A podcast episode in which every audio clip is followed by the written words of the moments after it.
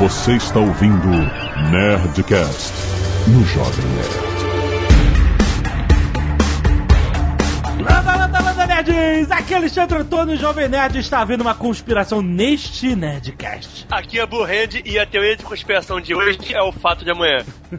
Vamos fazer um Nerdcast hoje teórico. Nossa, nem se apresentou, ele já, Já veio com É, tudo. A voz é, é inconfundível, é voz. confundido.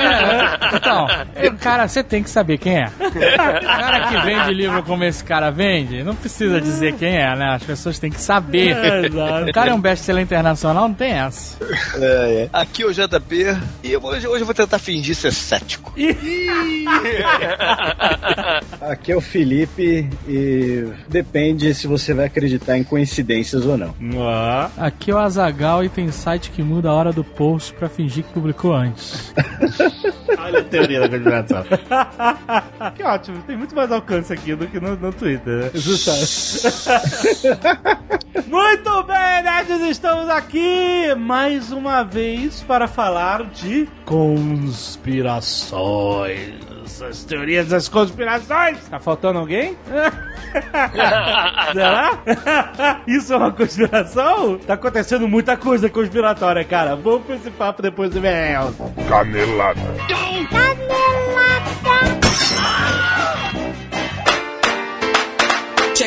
Muito bem, Zeca, vamos para mais uma semana de e-mails e caneladas do Nerdcast. Vamos. Azaga, olha só que está chegando a Campus Party 2017. Ó, é, é.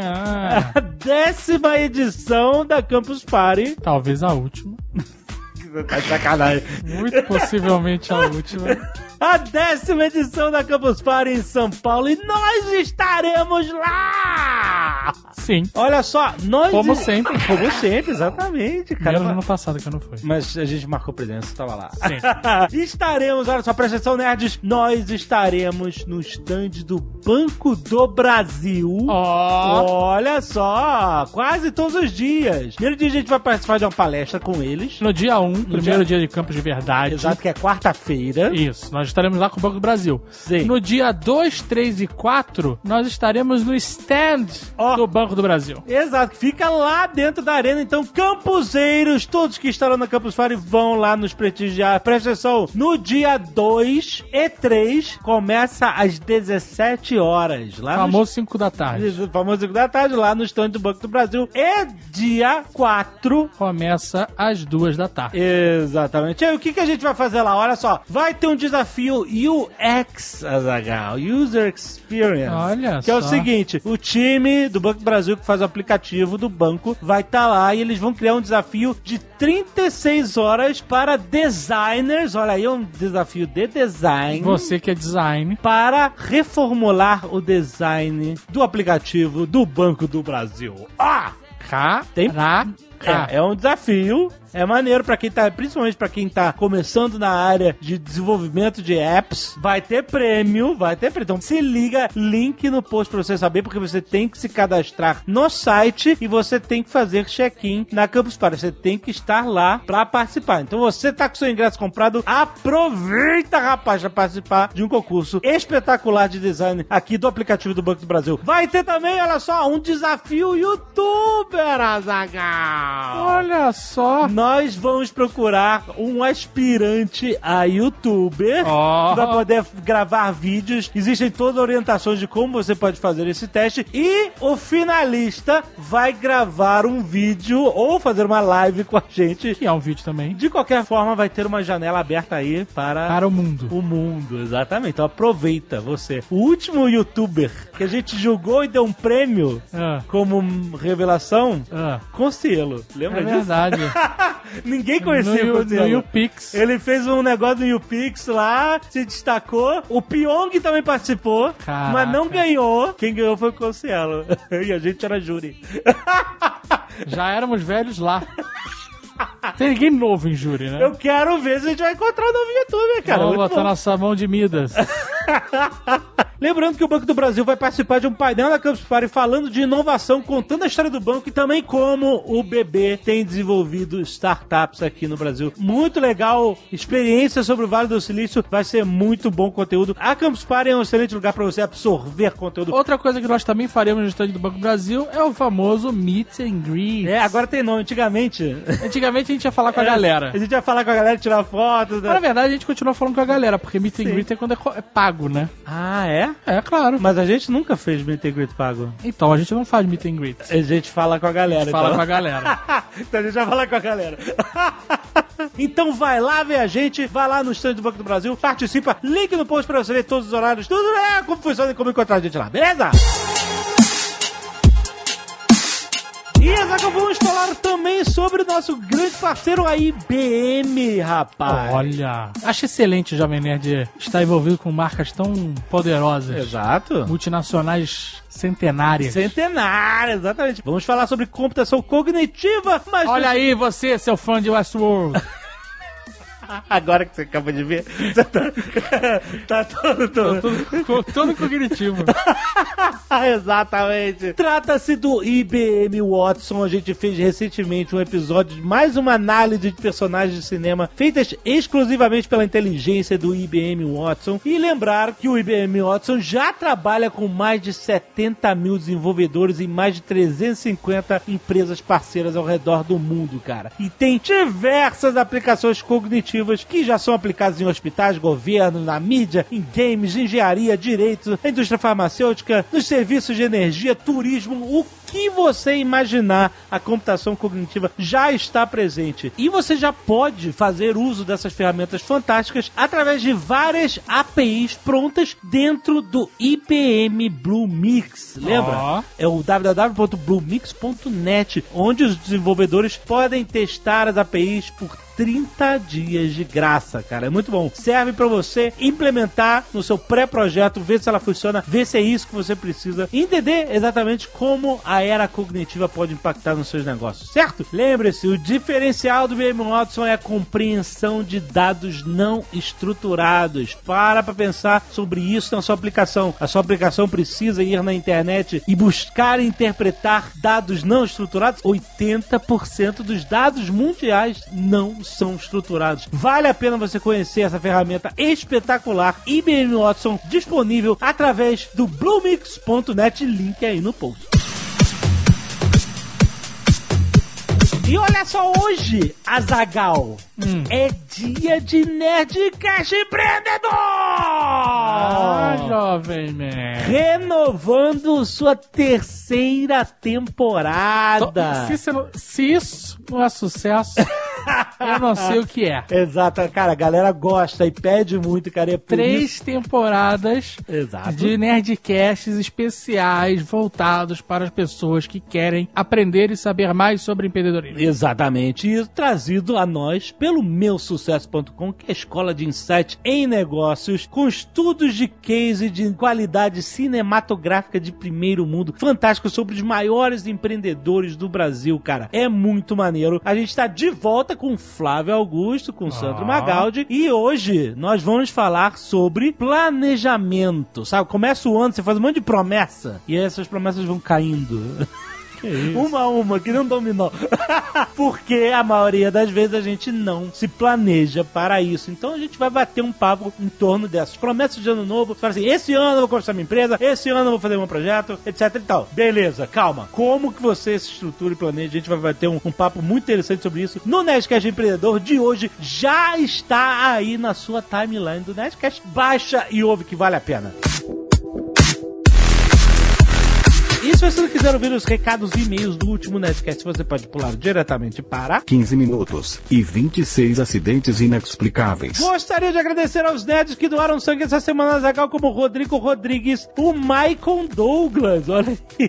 Veja você. O Michel Serafim, o Felipe Andrade, Eduardo Santos, Jorge Salles Júnior, Ricardo, só Ricardo, Danilo Rigueto, Clara Silva, Hugo Namba, Thiago Carvalho, Leandro Oliveira e Luiz Carlos Firmino. Muito, obrigado, galera. Temos também a galera do Scalp Solidário. Na verdade, não é a galera, é uma pessoa só. Aham. A Laura Hoffman. A única essa semana que doou cabelos Olha aí. para ajudar quem precisa. Muito, Muito obrigado. Muito obrigado. Arte dos fãs! Nós temos aqui mais arte do Nerdcast de RPG. Estão cada vez mais sinistras, mais, mais Então, tem umas Absurdo. artes realmente impressionantes, cara, que faz cair o cu da cara. E temos um Dom Azagal pela Aline Finkler, que ficou animal, animal. Tem também um Call of Cthulhu por Tio Cardinale. Tio. Não é tio? Pode ser também. Tel? É, é, parece Tel, né?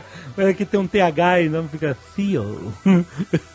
Temos um pôster feito pelo Gustavo Simas. Animal. Temos o Faceless pelo Ricardo Braga e outro Faceless ou enfermeiro pelo Danilo Freitas. Olha aí, cara, tem vários desenhos desse A verdade, ó, vou falar. É. Tá faltando arte aqui. Tá falta porque a gente já A viu gente várias. vê no Facebook uma porrada de Exato. arte. A gente vê no Instagram uma porrada de arte. Mandem. A gente quer ver todas essas artes e quer também que a galera que escuta o Nerdcast possa ver esses trabalhos fodas que vocês estão fazendo. Exato. E aí o cara pode ver no aplicativo ou no site que a gente indexa todas elas. Tá muito foda mesmo, galera. Obrigado, galera. Vocês são fodas. Matheus Dias, 23 anos, consultor de SAP. Acho que a gente já falou sobre SAP e a gente nunca descobriu o que, que era. Índia, Azagal. Olha ele está. Muitos trabalhos de tecnologia na Índia. Caro Jovem Nerd, senhor da Oceania, escreva esse e-mail, que não é meu primeiro, para relatar o quão sofri na minha recente mudança para a Índia. Hum, olha aí. Falando de viagem, né? Após 30 horas de voo, escalas infelizes no Togo, na Etiópia, Nossa e três horas de carro no famoso trânsito indiano, famoso não por terem sinalização, e sim por usarem buzina pra tudo. Cheguei em meu hotel, fui ter o primeiro almoço decente após as refeições da classe animal. Conversei com o garçom e ele me indicou o prato mais famoso entre os turistas: um mexidão de arroz e frango. Nossa senhora. E cara. curry, né? Certamente. A comida indiana é famosa. Sim, e, Apimentada. muito, exatamente. E por cinco vezes pedi pra que não tivesse pimenta e garanti, ó, não tem pimenta, cara, não tem pimenta. No spice, no chili. Mandou pro cara e o cara, beleza. Cara, não ter pimenta na Índia né? já é tipo nível 3 no Brasil. Ao chegar o meu prato, muito bonito, dei logo uma garfada pra matar minha vontade. Para quê, meus amigos nerds? Cuspi na hora e bebi duas cocas e quase um litro d'água. Chamei o garçom e questionei o uso da pimenta. E ele só dizia: No spicy, sir. Really, really sweet. Você Falei, sabe que cara. beber água ou líquido não adianta nada. Não, não. Você não tem que comer pão, você só tá espalhando a pimenta É, na sua boca. Pois é. Eu disse que era impossível de comer. E aí eu vi a famosa educação indiana. O filho da mãe pegou a colher e deu logo uma provada na minha comida. Que fantástico! E saiu gritando super alto: No spicy! No spicy! You have to pay! You have to pay, caralho. Sim, né? Eu tive que comer o resto, pois aqui até o mais tradicional fast food é pimentado pra caralho. Mas é isso, né? Viajar e se fuder. Minha sorte é que quando bate raiva do choque cultural, eu tenho Nerdcast para me fazer rir. Caraca. Namastê para todos. O cara foi fazer na Índia, mano. Ué, trabalho de tecnologia, tem muita coisa lá, cara. Meu Deus do céu, Ele é cara. consultor de SAP. Aplica pro Google. É que eu tenho um amigo que, que trabalha no Google e tá, na- tá em Singapura. Tá em Singapura, mas é. Mas é Não melhor sei como é que é, eu acho que, é, Acho que sim, acho que é melhor. Carolina. Just Carolina. Aham. 31 anos, arquiteta. Rotterdam, Holanda. Olha que chique.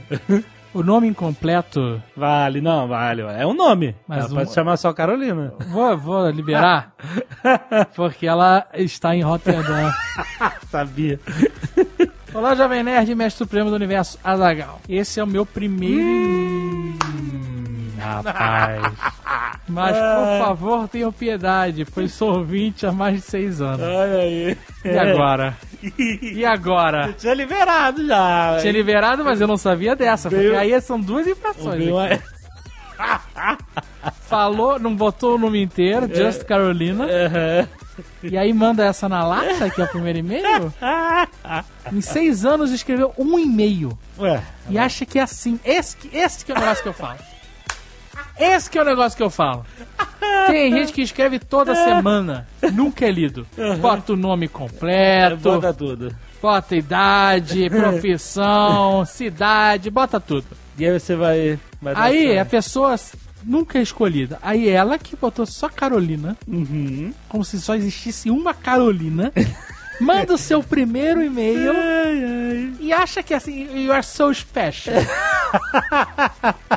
Eu não sei, eu acho que a vida tem que bater mais nas pessoas. Você só aprende. As pessoas só aprendem de um jeito, sofrendo. É verdade, Jovem. Nerd. Carolina, desculpe, mas é, são as regras da casa. Então, coma um queijo. Você tá melhor que a gente.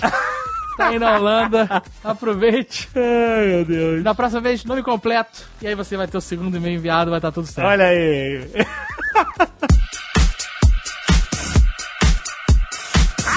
Está terminando o prazo para votação no prêmio Ibit! É isso aí, a gente já explicou. Prêmio de excelência no atendimento aos clientes. Exato. Gigantes do e-commerce, é é e-commerce, por isso que é e-bits. Aham. Tem multinacionais, lojas com investidor e tem a Nerd Store. Exatamente. Uma loja singular. Vamos assim dizer. Exato. Uma loja única. A melhor loja nerd do Brasil. É. A única no seu segmento e a única loja deste tamanho Exato. competindo pelo prêmio de loja diamante. Olha aí. Vocês sabem o que é isso? Olha aí. Aí está no meio de lojas que tem departamentos inteiros. Exatamente. departamentos de marketing, De departamento, é, acionistas, reunião de board, multinacionais, É empresas globais que mandam dinheiro para todos os lugares do mundo. E nós estamos lá. Estamos. Essa loja que foi feita para atender os nerds. Exato. E nos dá dinheiro, claro, mas também. Mas ela é uma loja que quer, por excelência, prestar o melhor atendimento possível. Sim. E nos dá muito orgulho estarmos aqui, porque para estar aqui, feedback de todos os nossos clientes foi essencial. Exato, porque a, a Store já era loja de diamante no Ibit graças a- aos nerds Exato. antes do concurso. É, esse é um prêmio que é um prêmio. é, é, o Ibit ele é um site colaborativo onde os usuários falam das suas experiências no e-commerce. Sim. Essa é a parada. Então a gente já estar ali significa que o nosso trabalho está sendo bem feito. Exato. Mas isso não é recompensa. recompensa é ganhar essa votação, meu amigo. Exatamente. Aí sim a gente vai se sentir recompensado. Olha então, vota. É só isso que eu tô falando pra você. Tem link no post ou você entra no ibit.com.br. Não, essa URL é uma merda. Por quê? Porque é gigante. Então, mas aí o cara. Bit.ly. Não, não, mas o cara. Bit.ly. Ah, tá, boa. bit.ly bit.ly barra nerdbit. nerdbit. Nerd, N-E-R-D, e-bit, Aham. E-B-I-T. Isso. E aí você, Você, vai. vai você entra nesse URL e tem lá a categoria Loja Diamante. É, essa categoria. Tem que clicar em loja diamante. Tem um monte de categoria, foda-se as outras lojas. você vai na categoria Loja Diamante, e aí você vai em Nerd Store, e aí você tem que botar, sei lá, nome, CPF, alguma outra coisa, Exato. dizer que não é robô, alguma merda assim, Exato. e aí você vota e... É isso, tá feito e a gente vai ganhar e a gente vai receber um prêmio, e a gente vai ficar feliz Yeah! e a gente vai continuar fazendo promoção e vai continuar atendendo vocês muito bem. Muito bom. E é só isso que a gente pede. Vote! A gente pede que vocês comprem também. Compre!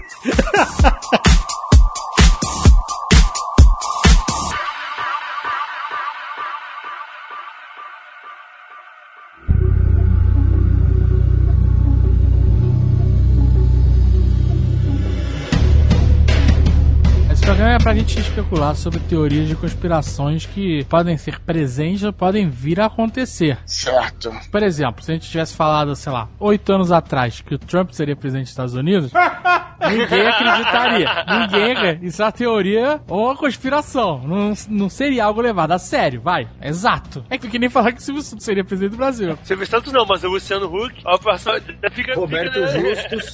O Luciano Huck, eu já ouvi falar em grupos seletos que ele realmente está construindo uma base para que ele possa vir a ser candidato a presidente do Brasil. É, ele tem essa vontade, pelo que, né? A gente Que acha. ele faz, ele- o os programas dele são muito populistas, assistencialistas. Assistencialismo. Comentário só pode ser Wokuya, Wokuya, Wokuya. Mas, assim, será que é possível? Será que existe isso na cabeça do Luciano Huck? Ele está. Porque, assim, se você analisar a carreira do Luciano Huck, nunca esperava falar do Luciano Huck nesse programa, mas. se você- no era o plano. Mas se você analisar a carreira do Luciano Huck, ele começou com um cara que apresentava um programa, mais um programa, que tinha gostosas no seu quadro de funcionários. Tinha lá, tinha ele que trouxe tiazinha, feiticeira. É, isso aí. Veio tudo com, com o Luciano Huck. Aí depois, quando ele foi pra Globo, ele ainda tinha as gostosas lá, dançarinas, né? É tipo um padrão, não sei, um programa de auditório, né? Tem que ter. É. Ele mudou completamente o foco da parada. Ele parou de. Ele não tinha mais tiazinha, feiticeira, não- enfermeira. Não, não, não extrapolou isso, né? Ele fez outra parada. Ele foi muito mais pra esse programa de, de reformar casa, de reformar carro, de ajudar a gente, sabe? Esse que pega na emoção do povo que quer ter esperança de uma vida melhorada por alguma ação externa. Que alcança muito mais gente, um público mais, muito mais variado do que ele fazia antes. Sim, e tá na Globo, né, cara? Mas mesmo assim, o público-alvo é muito maior. É, mas será que a pergunta é: a- o foco era só audiência? Você tá construindo essa Ou se, plataforma. é, ou se. Entendeu? Ele pode estar mesmo. Eu acho que podemos cantar a bola aqui que Luciano Huck um dia será candidato a presidente do Brasil. Essa é a teoria. Baseado nisso. Mas será que ele já vem ano que vem? Não, Acho que né? não, Acho que não, nem, não, nem daria não. tempo. Tempo dá, mas eu não acredito. Ele vai ser um cara inteligente, ele vai entrar nessa rabuda. Ele vai deixar pra próxima. E quem vai concorrer com ele, né, nessa pegada aí de reformar a casa e tudo mais, é o Gugu fantasiado de taxista. Taxista negro, né? Nossa, cara, meu Deus do céu. O cara, hoje nego chia com qualquer coisa. Imagina. Eu não tô discordando de quem chia, não. Às vezes a parada é feita sem intenção, sem uma má intenção, e já é interpretada e leva pedrada. Imagina Gugu Blackface. Caraca, é muita loucura, Não cara. é? Mas olha só. Bom, essa já, já foi uma teoria aí, Luciano. É, mas essa é a ideia, essa é a ideia. Essa é Já, já começa o cético, eu não acredito nessa porra, não, cara. E o Roberto Justo, você acredita? Essa vai. Também não, porque o, o Brasil, cara, é um país muito diferente aqui dos Estados Unidos, que o cara pode construir uma imagem assim. O Brasil é é um país ainda, a parte política vive muito ainda do coronelismo, né, cara? É, uma coisa. Tanto que o, o, o João Dória, em São Paulo, que muita gente compara ele com a trajetória do Trump, independente da figura dele e tudo mais, ele claramente foi apadrinhado politicamente pelo Alckmin. O Alckmin fez o PSDB de São Paulo escolher ele como candidato, tanto que teve a cisão com o Andréa Matarazzo, que foi ser vice da Marta tudo mais. Então, uma coisa não necessariamente Mas não a o outra. perfil, o perfil do Dória é muito diferente do, do Luciano Huck, né? Porque o Dória já era um lobista, estava envolvido com a política de alguma forma. O Luciano Huck, eu só acredito que ele fosse querer fazer isso assim, com, até com um espírito um pouco mais elevado, tipo assim, ah, vou mudar as coisas, e, e não Ah, vai. não, é- Ele é brother do Aécio, ele é, É, brother do Joaquim acho que Barbosa. Ele, ele, tá, ele tá no meio já. Ele Ele, tá- na, na Copa tá ele tava junto com o Joaquim é. Barbosa no. no, no- Ele tem terreninho ali que os políticos ajudam a desembaraçar os terrenos dele. Não é- ele não tem esse espírito tão altruísta assim, não. Eu não confio em ninguém. Eu não confio em ninguém. É, ninguém, absolutamente ninguém, exatamente, é o que eu tô falando. Mas, é, é, justamente, pra ele se tornar um candidato, ele vai ter que se aliar a essa galera. E aí essa imagem cai, entendeu? Me ajuda, Luciano. Já é ó, a campanha. Me ajuda, Luciano. ajuda o Brasil, Luciano. Tem alguém querendo ser marqueteiro político. Fica a dica aí, ó. Não confia em ninguém. Yeah. Falando em candidato à presidência, eu li um outro dia um- uma matéria que especulava, depois ela falava assim, não, isso é só brincadeira, mas ela especulava da possibilidade do Mark Zuckerberg Ah, querer ser presidente dos Estados Unidos. Sim, verdade. Porque... Não, querer pode ser agora. Querer ele pode estar. Não, não, sim, mas se candidatar e, e correr atrás, né? Que eu tô dizendo. Que assim, Olha, daqui a pouco o Facebook substitui as urnas. mas olha só. Você vota pelo Facebook. Presta atenção. Ele recentemente fez um statement, deu uma declaração de que a religião era algo importante na vida das pessoas. Isso é América. Isso é, é qual- não qualquer político. Eu nunca vi um político ateu. Só se na Finlândia talvez tenha, nem, a- nem na Holanda, mas Fernando Henrique, o Fernando Henrique perdeu uma eleição para prefeito de São Paulo porque ele se disse ateu. Agnóstico. Pesquisa, Agnóstico. agnóstico. Enfim, ele, ele falou isso, eh, ele era o líder das pesquisas e a parada virou assim da, da eleição. caraca, Na Sério? cadeira que ele Folha? que virou porque ele sentou na cadeira antes, do- antes de ganhar, né? O, o, o Datafolha, embora óbvio, assim, o Datafolha dá pra gente questionar a margem de essas coisas, mas considerando que não era uma pesquisa eleitoral, talvez dê um pouco mais de crédito, mas há uns três anos atrás o Datafolha fez uma pergunta, assim, em quem você não votaria? Mulher, negro, papapá. A categoria de maior rejeição era justamente dos ateus. Se não me engano, era É mais de mesmo? 80% respondeu que não votaria num ateu, numa pessoa declaradamente ateia. E no caso do Brasil é curioso, né? Porque o pessoal, o presidente comunista, sindicalista, operário, é um católico fervoroso. Já o FHC que veio antes teve que fazer uma média na época das eleições presidenciais. Ele fez? Ele fez também. Nosso prefeito de Curitiba aqui, sem eleito. Greca. Como é que é o nome? Greca. É, exatamente. Ele falou assim, quase bateu as botas. ele tá, tá nesse vai e vem, né? ele tá num, Meio lá, meio cá tá já. num vai e vem foda. Não, Mas falar aí, that's what she said, mas se morrer tem muita gente que vai comemorar. Que aí... Eu, não, eu nunca fui de desejar a morte de ninguém. É. Mentira, já, mas é. tem gente que pode morrer que não vai fazer diferença. Não tá fazendo diferença nenhuma vivo? É, é, mas ele falou assim durante a campanha dele: os ateus, se é que eles têm algum amor à humanidade, vão apoiar isso, sei lá o quê. Como assim, cara? Como se é que os ateus têm algum amor à humanidade? Vai ver que é essa a imagem geral que o público tem dos ateus, que eles não têm amor à humanidade. Ah, teve aquela lá. pesquisa do Datena, né? Que ateus são mais propensos a cometer crime, ateus estão tudo presos. É mesmo? Mandou essa? É, do Ele foi, Datena, ele foi vivo. processado por causa Foi parada. Isso, foi processado e condenado. Mas ele dizendo que a maioria dos criminosos são ateus porque cometer um crime é falta de Deus no coração. Ah, entendi. Mas é, é interessante você analisar esse tipo de visão, porque na cabeça de pessoas como ele, a pessoa só é direita porque ela teme a Deus. Teme a Deus, exato. Não porque ela E teme no sentido de sentir medo. Isso. Não de respeitar Não e. por e- moralismo, é, ser é. moral. né? Ou por respeitar e se querer seguir os desígnios. Temer no sentido de se eu fizer merda, Deus vai me, me castigar. É, exatamente. E aí o ateu, como não teme a nenhum Deus, Deus, ele, ele. foda-se. É, exato. Ele quer mais é que tudo se exploda. Ele é um criminoso porque, ele, teoricamente, na cabeça dele, o ateu acha que não vai ter nenhum tipo de repercussão no É. afterlife.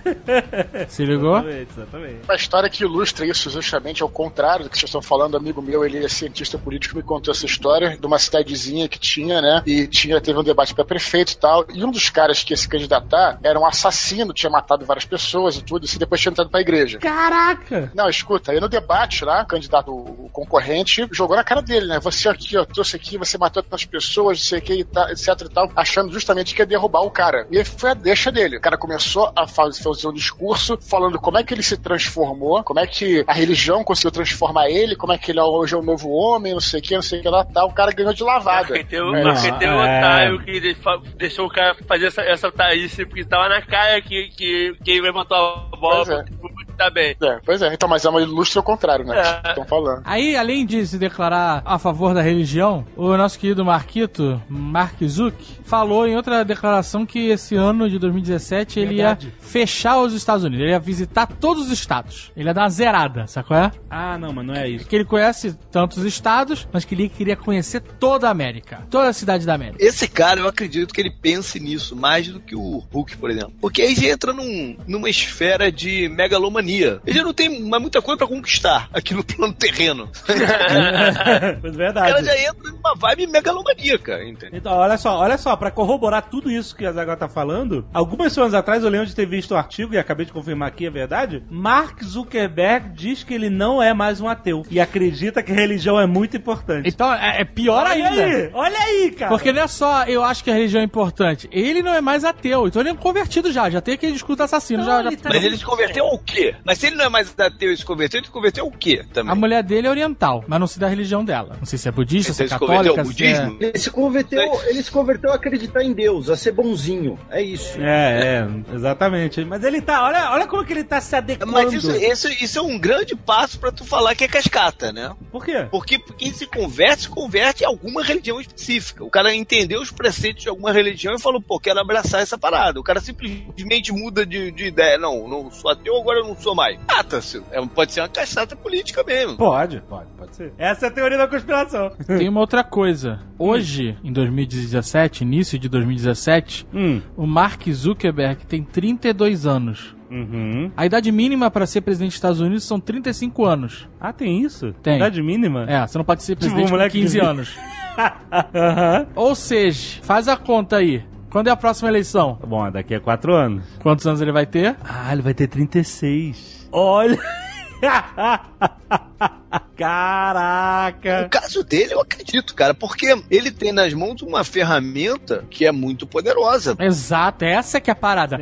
Esse cara, se ele se candidatar, ele ganha. Ele tem a plataforma perfeita. E assim, É. agora, mas não, impo- graça, não, mas importante, não é só isso, porque talvez ele fosse impedido de fazer propaganda e tal. É. Né? E, além disso, mas o que eu tinha pensado é o seguinte: ele tem uma ferramenta de análise comportamental monstruosa. Exato. O, o Isso Facebook, no final das exato. contas, é isso. A- a- né? Ele analisa comportamentos e aí ele usa essa análise pra, sei lá, vender publicidade, É, ele- teoricamente, né? verdade. Mas olha só, talvez se ele esteja com vontade de se candidatar à presidência, é porque ele já sabe, pela análise comportamental, que ele ganha. Que leva, exato. Porque metade do, do mundo conectado tá no Facebook. Dos Estados Unidos é praticamente 100% da população. Interessante, ele tem. Exato, caraca, é muito Então ele bom. tem, ele tem lá 100% Não da é po- 100%, não é 100% porque eu não estou nessa porra, né? Mas tu não vota, tu não faz diferença. Tu não vota. De repente, quando ele se candidatar, eu já voto, quem sabe. Olha aí, ó. olha o voto de Minerva. Mas olha só, isso me lembra muito uma conversa que eu, na época que eu morei em Minas, uma dessas mesas redondas de esporte, que os caras tinham na hora do almoço, e aí ficavam os caras torcedores do. os jornalistas, mas torcedores do Cruzeiro, os jornalistas torcedores do Atlético Mineiro, aí um, um malandro lá levantou. Não, porque tá definido aqui pela pesquisa. É o estado de Minas é 60% Atlético e 40% Cruzeiro. Aí o maluco levantou a mão assim: vem cá, eu já morri, eu sou um fantasma, porque eu sou América, tu, tu me matou aí na parada? Mas, cara, existe, não, não, não alcança todo mundo, né? Falar que 100% é. É, e também tem que considerar o, o adversário dele também, né? Porque Exato. sabe qual vai ser. Mas o que ele, o que ele é, vale a pena mencionar o papel dele nessa última eleição também, né? Porque o, o, o Facebook foi um grande propagador dos tais fake news. É, o fake news ele só existe por causa do Facebook. Exatamente. ele teve, ele teve um papel importante nessa Notícias populares discorda do Azagal. o filho do capeta que nasceu no ABC discorda do Azagal. Não, existem sites como Notícias Populares ou até o Cocada Boa que trabalhava no fake news e tal. É isso é sen- sensacionalista que faz uma espécie de fake news, mas é sempre é, zoando um fato real, né? Mas esses sites, é, principalmente os antigos, o, o, o Cocada Boa e o Notícias Populares, eles não tinham, nunca tiveram alcance Oh. que hoje tem um, um- qualquer fake news que, É, que, a que novidade é isso. pinga no Facebook, cara. A parada vira realidade em um segundo. E as pessoas declaram ódio, fazem é, ameaça de morte, o caralho. por E uma- não tem errata, né? E não tem errata, não tem Não um tem, não tem de um correção, jornal, exato. né? O jornal pode até botar um, num cantinho lá, mas tem, né? No, no- no Facebook não tem. É, teve uma mãe nos Estados Unidos que o pai foi sozinho comprar um boneco Darth Vader pro filho e ele tava escolhendo o boneco de Darth Vader e o filho da mulher estava ali perto e ela tava um pouco distante e ela estranhou o cara tá muito perto do filho dela, não sei o que. Enfim, ela fez um post no Facebook dizendo que esse cara era um pedófilo, pra tomar cuidado com esse cara e aí arruinou a vida do cara e depois que apuraram a parada, ele só estava lá realmente comprando. Foi realmente apurado, ele estava comprando um, brinquedo pro filho. E aí ele Só pediu pro. O cara acabou. o cara se É, fudeu já, muito. já cagou a vida do cara. Pois Porque é. cagou tudo. O emprego do cara, o cara saiu nas notícias, o caralho. E tem, e tem uma outra parada. Esses tabloides, você tem a opção de comprar ou não. Né? A notícia do fake do Facebook Ela chega. cara. Pois é. Ela, brota, né? ela pula na, na- na- em cima de você, né? É E a- foge do a- teu agora, controle. Entrando em teoria da conspiração agora, inclusive. O Facebook está desenvolvendo um, um programa, um algoritmo, não sei, para o governo chinês Hum. para censurar por geolocalização. Então, ó, tal cidade não vai poder ver notícias sobre tal assunto. Não vai aparecer no feed das pessoas dessa região. O Zuckerberg, sendo candidato, como ele poderia influenciar esse poder aí de, de seleção do, da timeline das É pessoas? unlimited power. É, Isso aí, é. isso aí é pra bloquear o ataque zumbi já, cara. É engraçado porque o House of Cards já meio que flerta nisso, né? Exatamente, da última temporada, né? Mas muito superficialmente. Essa parada que eu falei da China não é teoria, é real. Ele tá desenvolvendo porque ele quer entrar no mercado chinês de qualquer jeito, então aceitou as exigências. Agora, o efeito disso, né? E na eleição do Trump teve, né, acusações dos dois lados de que fake news colaboraram com o resultado, tudo mais. Então, o Zuckerberg vai ser o cidadão Kane do século XXI. É. Nesse lance da megalomania, então, se ele já tá mexendo no mercado chinês dessa forma, ele não quer mais ser o presidente brasileiro, ele pode querer ser o presidente do mundo. Mas aí ele tem que criar esse cargo primeiro. É. O Facebook diz que existe, todo mundo acredita, mano.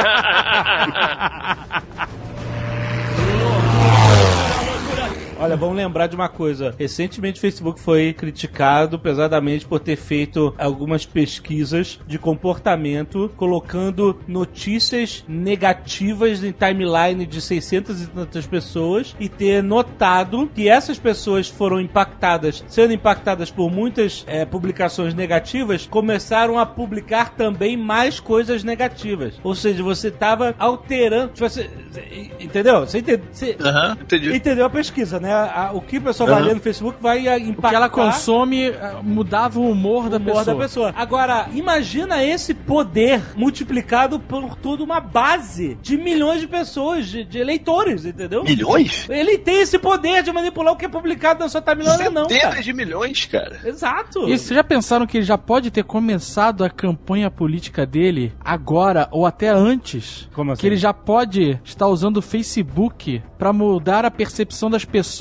sobre ele e sobre uma possibilidade de campanha política dele, da candidatura dele? Ah, mas mesmo no, esquema do Luciano Huck que você tá dizendo? Não, meio que- diferente, porque ele usa o Facebook. E não precisa ser ele falando. Ah. ou ele ou, ou mensagem dizendo Mark Zuckerberg é um cara bom, é um presidente bom. Podem ser mensagens aleatórias que fazem chegar nessa conclusão, entendeu? De que ele é um cara legal. É, e que ele seria um bom presidente, que seria um bom administrador, que saberia cuidar de um país, que ele sabe cuidar de uma empresa, ele sabe, entendeu? É, tipo, eu gosto do Facebook, então eu confio nesse cara, é isso? Não, é diferente disso. É diferente? Você lembra de um case que tinha aonde uma loja, acho que era Target, a gente já falou isso em algum outro Nerdcast. A garota começou a receber correspondência na casa dela de produtos pra bebês. É, Choval de bebê, de neném, produtos. catálogo, coisas, e é. aí o pai, que porra é essa que vocês estão mandando esse tipo de produto pra minha filha? e aí depois se descobriu que a garota estava grávida e o pai não sabia ainda. Mas a loja, através de ferramentas de, de cookies e redes sociais e ferramentas que Sim. analisam seu comportamento online, Que ela busca. né? percebeu que ela estava grávida E começou a mandar. e começou a coisas. mandar já prevendo qual era a necessidade. Ela não procurou enxovais, É. Sim. mas a loja analisou e viu que porque ela estava procurando sobre gestação ou sobre exame de É, gravidez. começou a mandar coisas relacionadas. É, então é essa parada. Você não precisa dizer com todas as palavras o Mark Zuckerberg é o melhor candidato a presidente dos Estados Aham. Unidos. Mas você pode mandar outras mensagens ou direcionar mensagens que existem, mas que no final vão fazer com que o subconsciente da pessoa receba essa mensagem. Ai, meu Deus.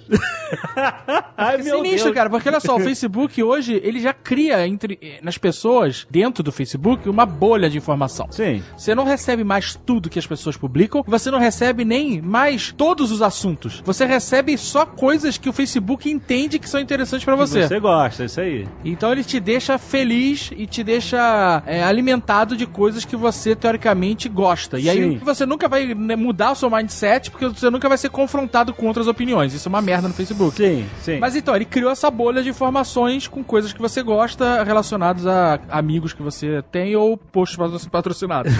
Mas ele pode, nessa bolha de informação, estar injetando coisas sobre a- uma futura candidatura dele. Ah, olha aí. Agora vocês não estão calculando uma variável aí. Sabe aquela variável tipo mulo do, do Fundação? Sempre tem uma, né?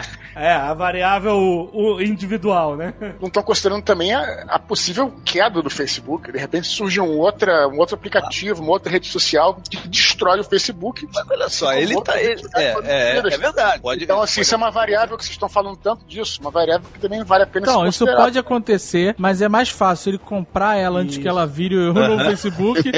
Porque o Google, que é um gigante e que também conhece muito do comportamento das pessoas Ah, sim. pelas buscas e pelos e-mails e por outras coisas, que ela lê tudo, não se engane. É verdade. É verdade. Ela tentou criar a própria rede social, né, Várias. contra o Facebook e nunca Não- conseguiu. não conseguiu, não conseguiu. Orkut, depois Google Plus, É, mas olha só. Buzz também, é. Porque assim, eu- Se vê que o Google tem uma rede social fortíssima, não é, não é tão forte quanto o Facebook, que é o YouTube. Verdade, também é uma rede social. Mas o, o, o Dudu, é, o que você está falando é óbvio que é baseado no que a gente mesmo viu na última década de eh, grandes Exato. gi- gigantes da internet serem destruídos pelos seus concorrentes que surgiram e tal. Mas o Facebook e o Google, principalmente hoje, estão numa posição em que esses concorrentes, que eram concorrentes deles, que eles destruíram, né, nunca estiveram na posição de poder e grana mesmo, entendeu? Então, como o David falou, esses caras têm o poder de comprar a concorrência em estágios primários É, ainda, e entendeu? eles fazem ofertas E agressivas, eles como eles fazem. fizeram no WhatsApp e no Instagram. Exato. E o exato. Instagram, quando eles compraram, já era grande, mas não era nada perto do que é hoje, depois que eles Exatamente. meteram a mão. E tem outra coisa: se o Facebook não comprar, ele pode fazer igual, que é o que ele fez com o Snapchat. É, Ele exato. falou assim: "Ei, Snapchat, quanto que, que é? Quanto que é pra você vir pra cá? 3 bi, 3 bi.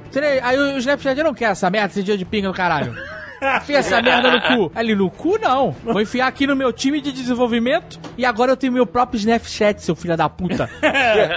que já alcançou, na época dessa gravação, ele já alcançou o número de usuários ativos do Snapchat. E mente desde sempre sobre os números de views, então ele já tem mais views que o Snapchat.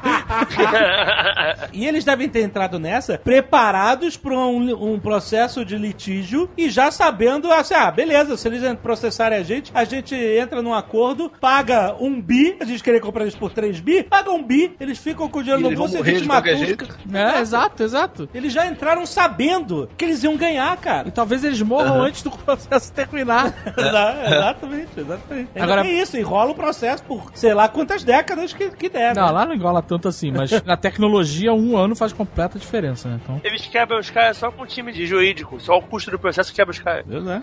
É foda. Então faz- vamos fazer uma especulação contrária. Como seria possível derrubar um cara desse? hackers russos. Ah, olha isso. E chuva dourada.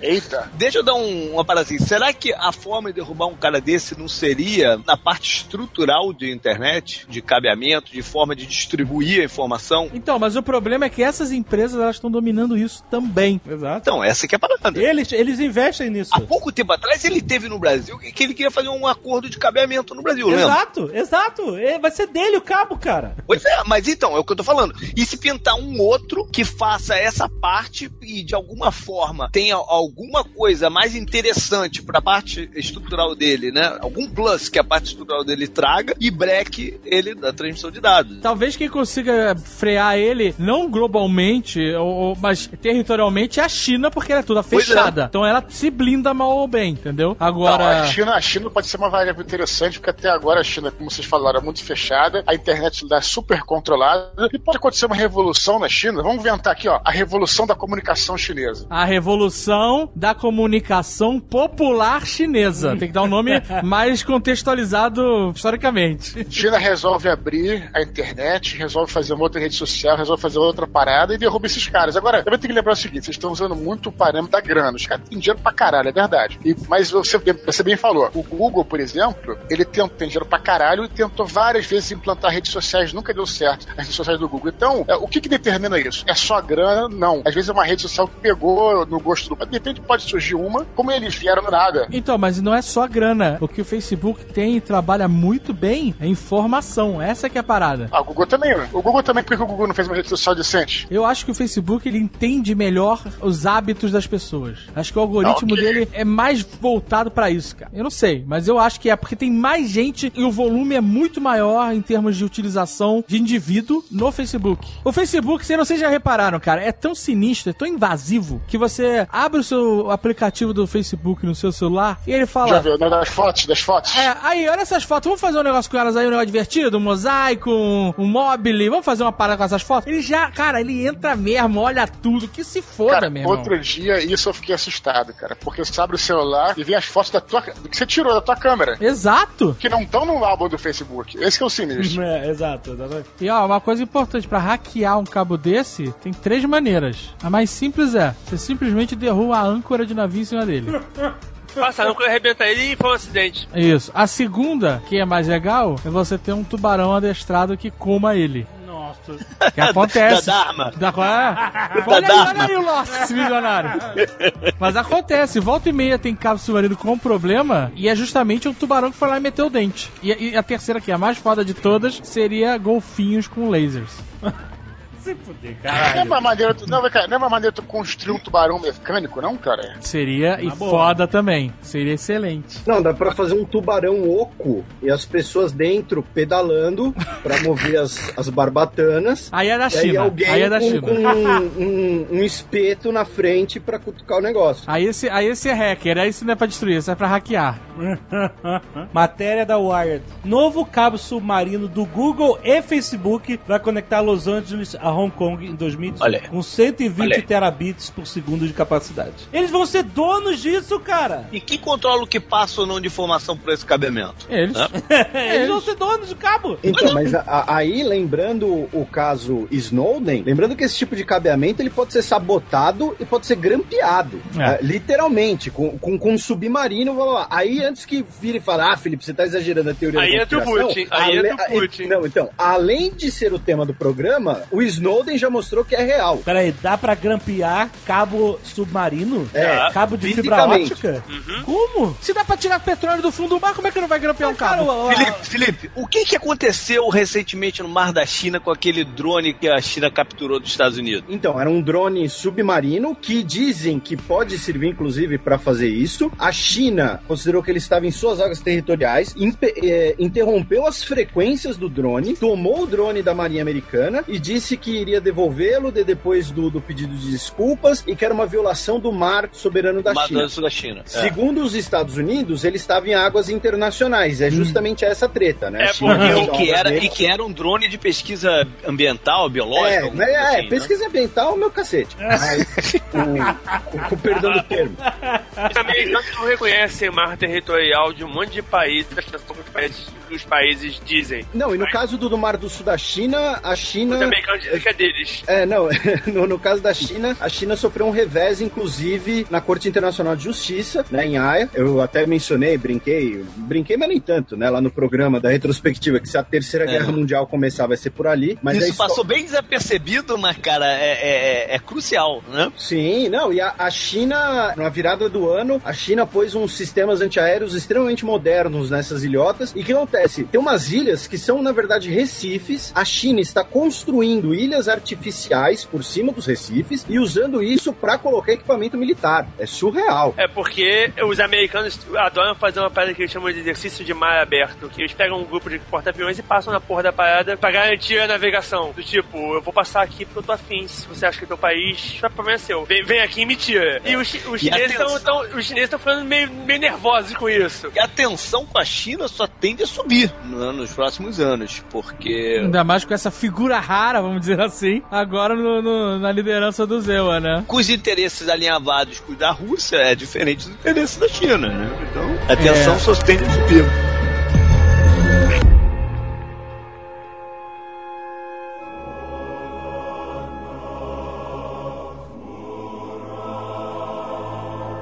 Queria falar da Rússia. Hackers russos interferindo na- nas eleições americanas. Certo. Banho dourado do Trump na suíte onde o Obama ficou em Moscou. Esse tipo de, de história. Isso pode ser fake news. né? Eu sei, mas por isso que eu quero falar. Eu não tô dizendo que é verdade. ok. Eu quero saber, quero falar sobre essas teorias Sim, sim, sim. e conspirações. É isso que eu tô falando. A parada dos hackers russos mexendo e manipulando as eleições nos Estados Unidos. JP, como que se pode. Como você é um insider, Como é que. Como é que essa.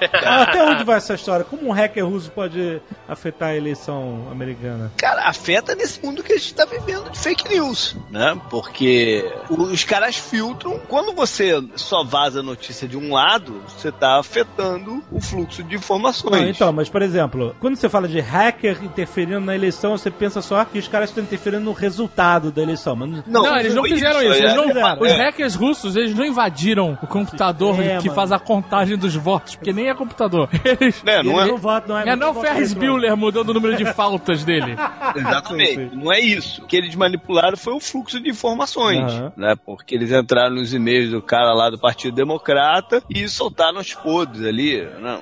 As trocas meio esquisitas de informação. E justo não tinham aqueles e-mails da Hillary também, que ela passava pelo Ah. servidor particular dela. Partido Democrata de um, de um todo, né? Então eles, eles soltaram essas informações e, e, teoricamente eles teriam também do outro lado, porque a princípio eles também hackearam as paradas do Partido Republicano e nada foi divulgado, né? Teoricamente, você conseguir hackear informações do Trump, que é um civil, é muito mais fácil do que você conseguir hackear o histórico e informações da Hillary, que tá envolvida no governo. É que ela fez muita Senadora, merda, ela fez senadora. muita merda, né? que eles fizeram isso praticamente já é consenso, né? Isso praticamente já é consenso, tanto é que teve uma certa retaliação do... do... Ah, O Obama mandou todos os, os diplomatas russos de volta pra Mandou casa. Trinta e tantos diplomatas russos de volta pra casa. O Trump falou que foi palhaçada só pra dar trabalho pra mandar todo mundo de volta. Foi uma boa sumir. vingancinha, foi uma boa vingancinha. Mas foi uma vingança, é, porque foi uma vingancinha mesmo, porque ele não tem muito o que fazer, né? É, foi uma vingancinha, foi, foi, foi só isso, né? O que é estranho na história toda, na verdade, é a ação do FBI na parada, que nunca levou a sério, porque essa história do Justo hackeando já vinha de muito tempo, né? não, não, não, não apareceu na véspera da eleição, já era uma coisa que vinha há muito tempo. E a ação do FBI é que é esquisita, porque os caras, teoricamente, não levaram isso a sério, de alguma forma, e aí, chegando muito perto da eleição, ele divulga lá o, o negócio, um novo parecer sobre a questão do uso dos e-mails pessoais pela Hillary. né? Então, o FBI teve uma participação direta no resultado da, da eleição, porque eles poderiam lá atrás ter matado essa parada, né? Esse dossiê que entregaram agora pro Obama era pra ser feito, há muito tempo. Então, isso é estranho. Quem tá batendo no Trump agora é a CIA, né? Que, que diz, é, diz a CIA que tem algumas coisas contra ele e que ele que ande na linha. Mas que papo furado também. Isso também é uma maluquice, né? Ah, a gente descobriu umas coisas do Trump. Ele que ande na linha, seja. Linha de quem? É uma maluquice. Quem é que tem a régua da linha pra definir se ele tá certo ou não? Porra, a obrigação dos caras é liberar as informações, caralho. É uma agência que tá sob a ordem dele, dizendo pro presidente, fazendo uma chantagem pro É, presidente que eleito. maluquice É é muito essa, louco, cara? é muito é tudo muito louco, né? É tudo muito louco. Que o Trump, nos seus business pessoais, tem interesses alinhados com interesses da Rússia e de pessoas, de russos, né? E isso também é fato, né? Um dos motivos dele não ter aberto os seus impostos de renda, as coisas do, do imposto de renda, é que é para ele não ver injeção de dinheiro externo, né? Que isso alteraria o fluxo da eleição para um outro lado. Uhum. Tá lá na conta do cara que entrou não sei quantos milhões vindo do banco russo. Isso alteraria o fluxo da eleição também. Eu acho que todo candidato a presidente sempre abriu, né? É, historicamente os caras fazem isso, né? Os caras sempre abriram. Aí ele conseguiu ir toreando o Ele negócio. conseguiu enrolar um ano e meio de campanha, todo mundo. Ele enrolava fácil, cara. Ele vai abrir o imposto de renda ele fala: Eu vou construir um muro. Eu vou construir um muro e eles vão pagar o muro. Tem um Irish Pub que prometeu, se o, no discurso de posse ele falar as palavras muro e México, não importa o contexto, é cerveja de graça a noite inteira.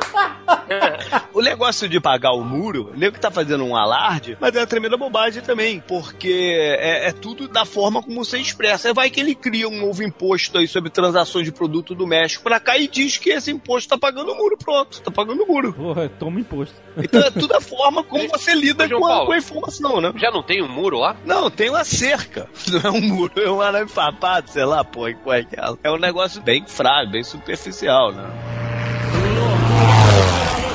Sabe uma coisa que é engraçada dessa coisa de alinhar o interesse do Trump com a Rússia, cara? É o comportamento do Partido Republicano, né? Há pouco tempo no Twitter eu falei alguma coisa de Trump, não sei o quê, e um cara me respondeu, é, dizendo, Eu ah, lembro, você falou que ele não ia ganhar nem fudendo. não, não, não, não é isso não, já, já agora. E eu, coisa. Eu acreditei. É, isso é outra coisa. Agora, há pouco tempo, eu reclamei alguma coisa aí, e alguém falou, pô, cala a boca aí, se, se acomoda que a psicopata da Hillary não ganhou, alguma coisa do gênero assim, né? E aí eu cliquei no, no perfil do cara que escreveu isso, e o perfil do cara, eu não sei se ele mora aqui, eu acho que não, ele não mora no Brasil, mas enfim, é, é, o perfil do cara era um banner enorme do Ronald Reagan. E aí eu falei pra ele, cara, você tem um banner do Ronald Reagan e tá defendendo um cara que tem interesse em comum com a Rússia? O maluco do Reagan deve estar dando cambalhota lá no inferno, né, cara? Porque, porra, ele foi o cara que mais bateu na, no Soviético no, no, no final da Guerra Fria, né? E se vangloriou de ter vencido a, a Guerra Fria, o cacete. Então as, as pessoas totalmente perdidas na, na, na situação histórica aí, né? É um fato histórico imenso. O presidente dos Estados Unidos ter interesses alinhados com o presidente da Rússia. Aham. Mas você acha que isso são interesse de negócios pessoais ou ele. ele- De É business. só isso. De É business. só dinheiro, é só grana. O, o- você viu, a indicação para secretário de Estado do, do governo é o cara da, Da da Exxon,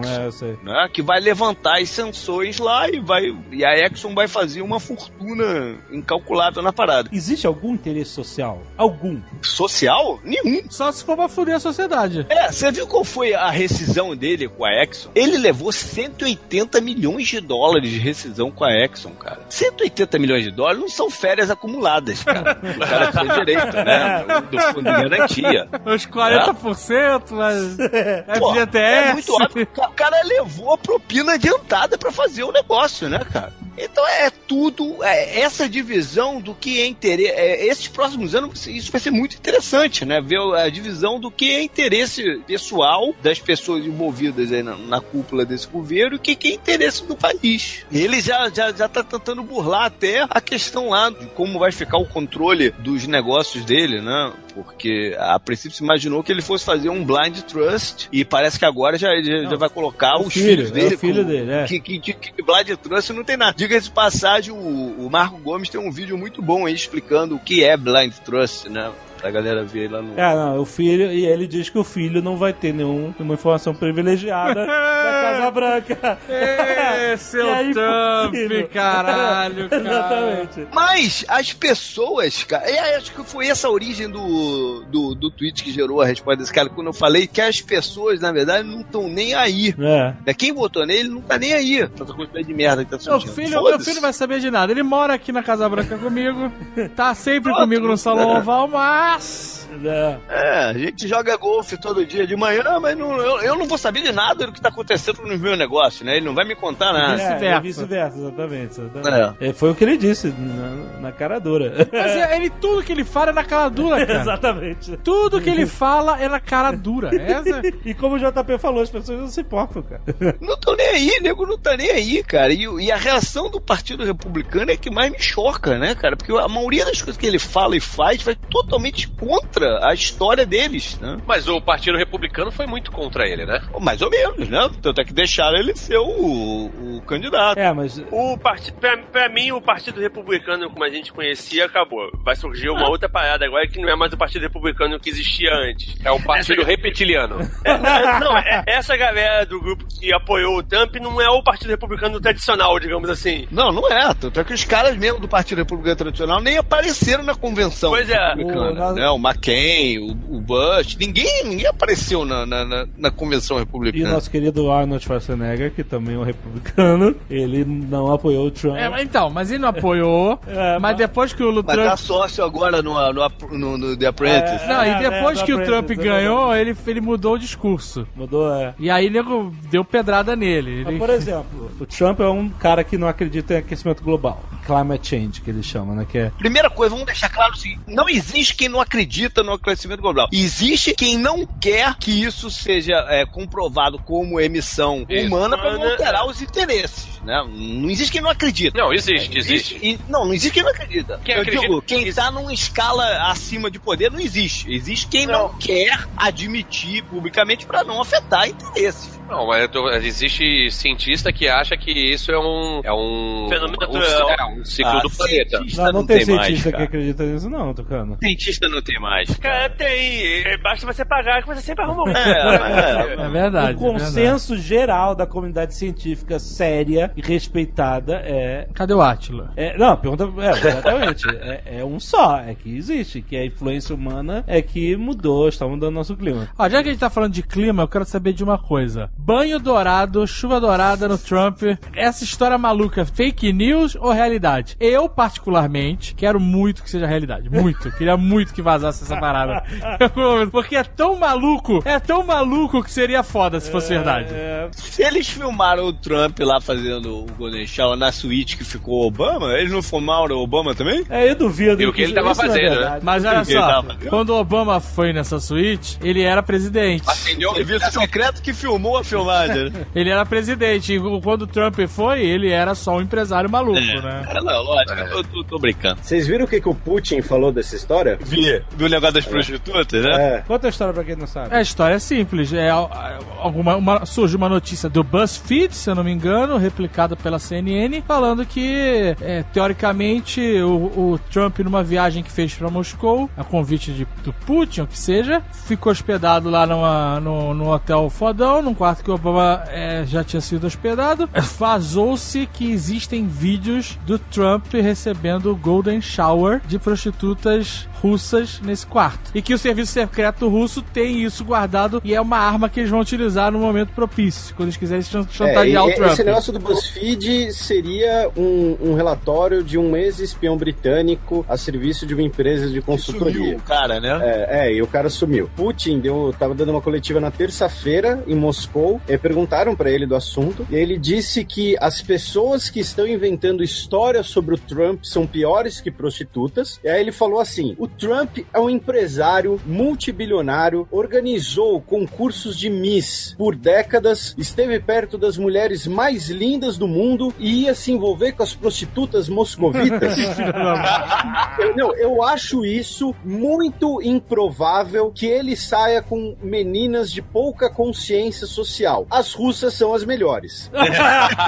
E- não, o presidente da Rússia, numa entrevista oficial, falou. Aí depois ele falou: não, a prostituição é um problema sério, tem que ser controlado, blá, blá, blá, blá, mas ele soltou essa, dizendo que são mentiras sobre o Trump e que o serviço secreto russo ah, não tem nada para chantagear o Trump. E o negócio do Golden Shower chama bastante atenção. A gente precisa explicar o que é Golden Shower? Melhor Acho que não. não, melhor Se não. você quiser É. explicar, é com você. Não é tão grotesco assim. Ah, Não. ó, ó, Olha, desculpa, é mas- assim que a gente Não, conhece não, as não. pessoas, meu amigo. Olha, caraca! É claro Esse. que é de imaginar. Peraí, eu tô Esse. Ah, o que eu queria Esse. Caralho. Cara, olha só. é Eu, realmente me fudi nessa. Vamos parar de julgar.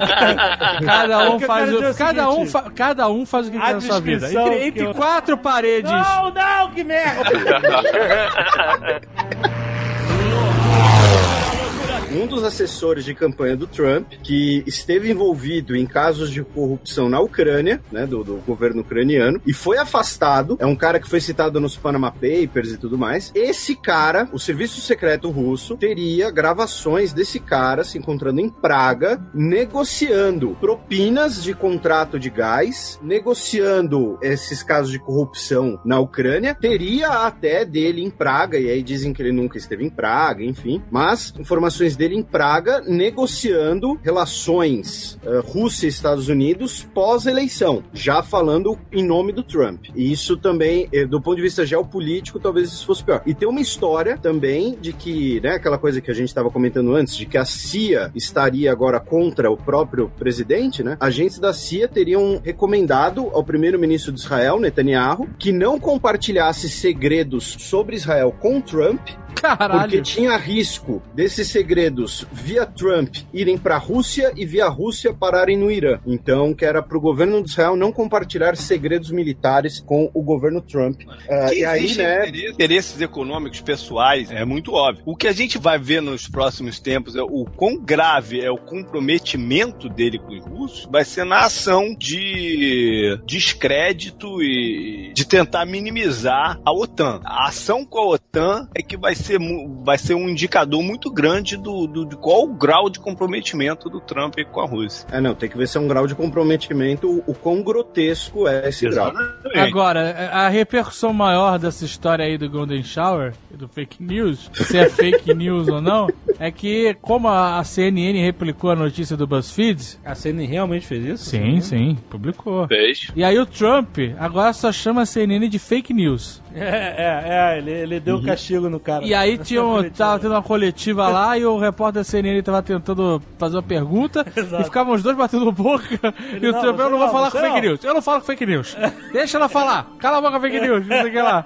E aí veio um vídeo da Fox News esculachar a CNN, cara. É, muito Claro, louco isso. são mega Não, não, a Fox News defendeu a CNN o direito de fazer De- pergunta. não, não. Mas depois tem um vídeo de um âncora do Fox News, mas ele fala assim: eu vim aqui na sua defesa, mas na verdade o texto todo é esculachando a CNN. Falando, agora vocês estão sentindo na pele o que, que é você ficar de fora do governo, de fora das informações, não sei o que, porque né, durante o governo democrata, a Fox fica sempre meio excluída. a Fox- a Fox News, no caso, não a Fox, a Fox News. A Fox News é- Porque ela tem um posicionamento bem claro, né? tem. é esculachar mesmo, pra esculachar, quem volta essa semana é o John Oliver e a galera da HBO. Nossa, né? eu quero nem ver o que, que vai acontecer, cara. Mas... Ele volta depois da, da posse do Trump, caraca. É, exatamente. Fake news, é isso. É, essa, essa conspiração é, é demais, né? É falso. Calma, ninguém sabe se é falso. Não, mas tem cara, né? Uma Não, cara caraca, pô. news. Você não consegue realmente acreditar que o Trump faria um negócio desse? Puta, cara. Trump cara e. é muito... Olha só, Claro, imagina, cara. faz a imagem mental. Trump,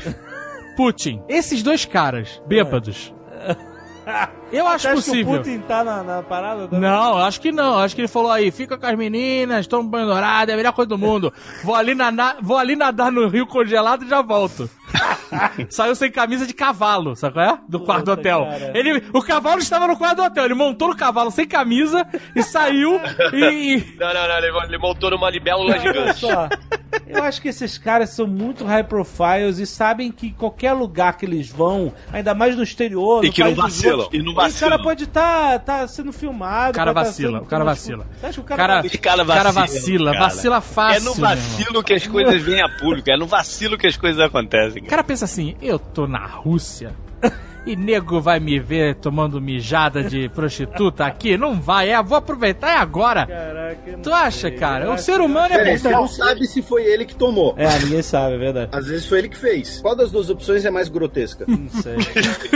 É grotesco. Tem alguma que nem é tão grotesca assim? Olha a conspiração, olha a conspiração, olha a conspiração. Eu li que ele ficou assistindo e uma prostituta fez na outra. Tá, mas você leu aonde? No, no Twitter do Trump? Aqui de boas, assistindo duas garotas. Talvez a gente nunca saiba, porque. é, eu acho que é Você muito. falou esse negócio de não dar mole, tem que lembrar também que o cara, ele, há pouquíssimo tempo, ele não tinha um- uma vida de político exatamente. Ele tinha a vida de um cara excêntrico pra caralho, Ah, que sei. sim fazia merda pra caralho. Então, de repente, ele pode ter dado uma escorregada O assim, cara. vídeo, o vídeo, o áudio lá dele no ônibus, falando, falando lá da- da- das Miss. Sabe qual é, né? Sabe qual que eu tô falando? Ele pegava sim. as Misses lá pela, Pelo gatinho. pelo gatinho, exatamente. Nossa senhora. Digita como é filhote de gatinho em inglês, Exato. que vocês vão. E aí. então, Pegava isso, pelo gatinho. Então, isso, caralho. isso vazou. Isso foi absurdo e grotesco. E vazou. Coisas grotescas vazaram, entendeu? E se isso não vazou, acho muito. Acho que não. Está na mão do governo do Putin. É, o talvez. Putin, ele não é burro.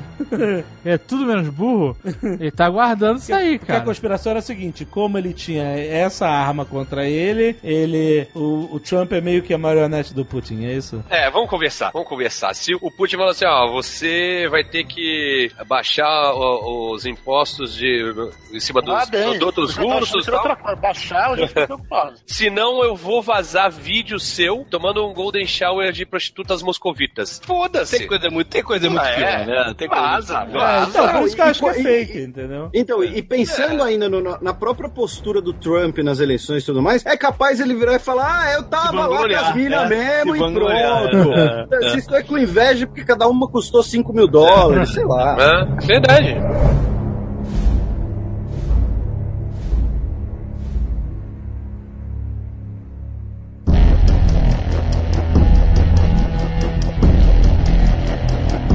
Inevitavelmente, tem que falar do acontecimento mais recente. Ulisses Guimarães? Que é uma puta cos... Porra, cara. Existe um histórico, né? É que realmente cai muito aeronave com político no Brasil- Brasil. Aquele lugar é O amaldiçoado. Eu tenho das bermudas brasileiras. O Brasil é um lugar onde avião de passageiro tá passando por cima de uma cidade e toma tiro de fuzil, né? Onde Vai aconteceu isso com o? Eduardo Campo? Ah, não, ac- aconteceu isso no Rio de Janeiro essa semana, velho. Recente, é. Os caras os caras foram fazer uma vistoria e descobriram o, o furo do tiro na asa. Num voo comercial, um avião comercial. É, é. Aí, É, Da Latam, da Latam. Rio de Buraco de bala. É.